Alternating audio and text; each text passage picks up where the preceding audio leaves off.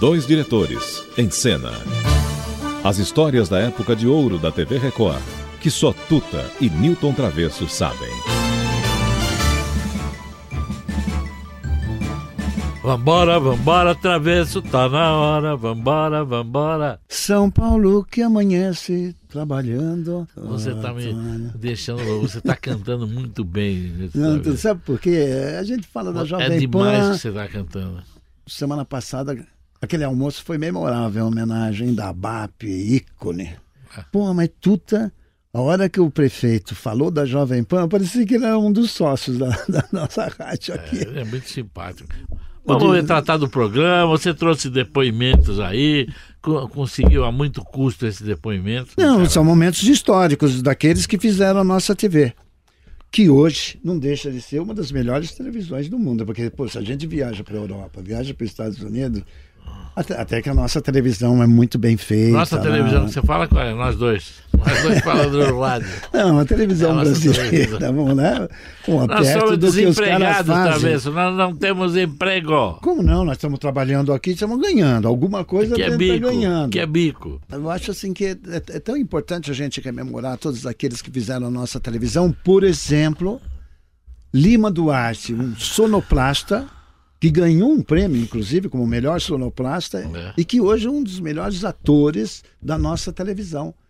Uma pessoa consciente da montagem de personagem, um profissional maravilhoso. E a gente tem depoimento dele contando o que foi a inauguração da TV Tupi, como as coisas aconteceram na década de 50. Vamos dar uma vidinha, Tuta? Vamos. Ninguém me contou. Eu estava aqui no dia 18 de setembro de 1950, quando foi para o ar a primeira transmissão de televisão na América Latina. Frei José Mujica, que foi convidado pelo Chateaubriand para cantar na inauguração da televisão, e ele inaugurou a televisão na América Latina, aqui, nesse lugar aqui, cantando Beija-me, beija-me até a loucura.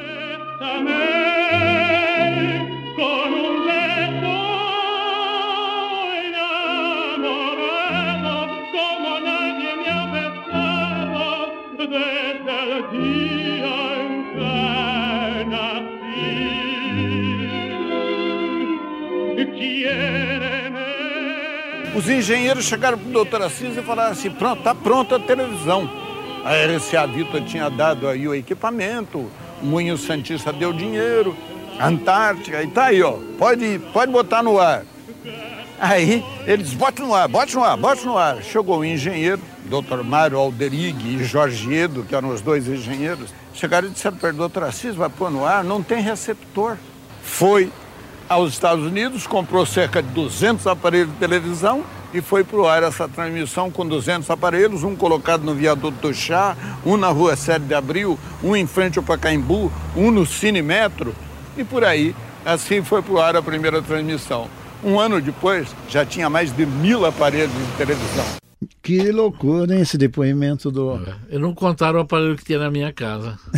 Porque tinha aparelho em sim, casa? Sim, meu pai comprou, né?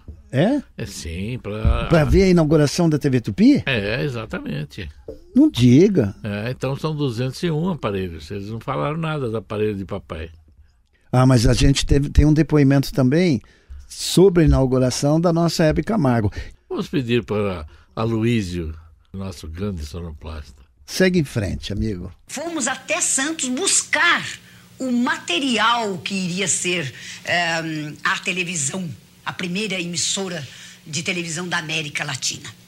Eu passei a mão nos caixotes e eu vi aquilo e, e, brilhavam, meus olhos brilhavam mais do que estão agora, e de emoção de saber que aquilo ia se tornar a coqueluche que ainda é hoje mais do que nunca. Teve um diretor artístico que fez um bonito trabalho na, na, na, inauguração da Tupi e na sequência dela, fazendo o Grande Teatro Tupi. Quem era o diretor artístico? Cassiano Gabos Mendes. Hum, Esse foi impecável, né? O pai do, desses. Que é o Cássio e o Tato Gabos Mendes, que são atores da TV Globo, estão lá até hoje batalhando.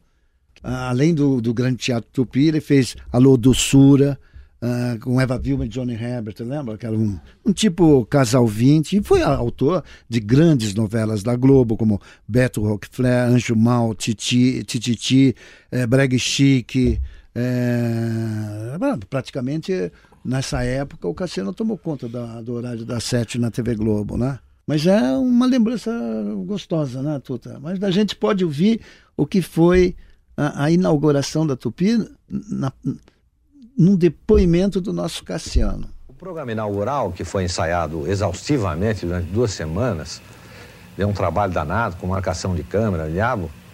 Chegou no dia do programa, dia 18, uma câmera pifou. Então, todos os ensaios que nós fizemos, todas as marcações que nós fizemos, foram, tudo foi para Cucuia, né? Assim mesmo, o primeiro programa foi na base do improviso. Daí para frente, nós começamos a aprender a fazer televisão com ela no ar. E depois desses expoentes da PRF3, era canal 3, não? TV Tupi. Nesse tempo, canal Tupi, 3. PRF3, não era? Você disse que tinha uma televisão mesmo em casa? Tudo. Tinha, tinha. É Opa, mesmo? Oh. Na inauguração? Meu pai, né? Meu é. pai, não era eu, meu pai. E era aquela televisão enorme, aqueles móveis. É, aquela beleza, ocupava uma sala. ocupava uma sala inteira, né? É. Ai, até amanhã. Dois diretores, em cena. As histórias da época de ouro da TV Record, que só Tuta e Newton Travesso sabem.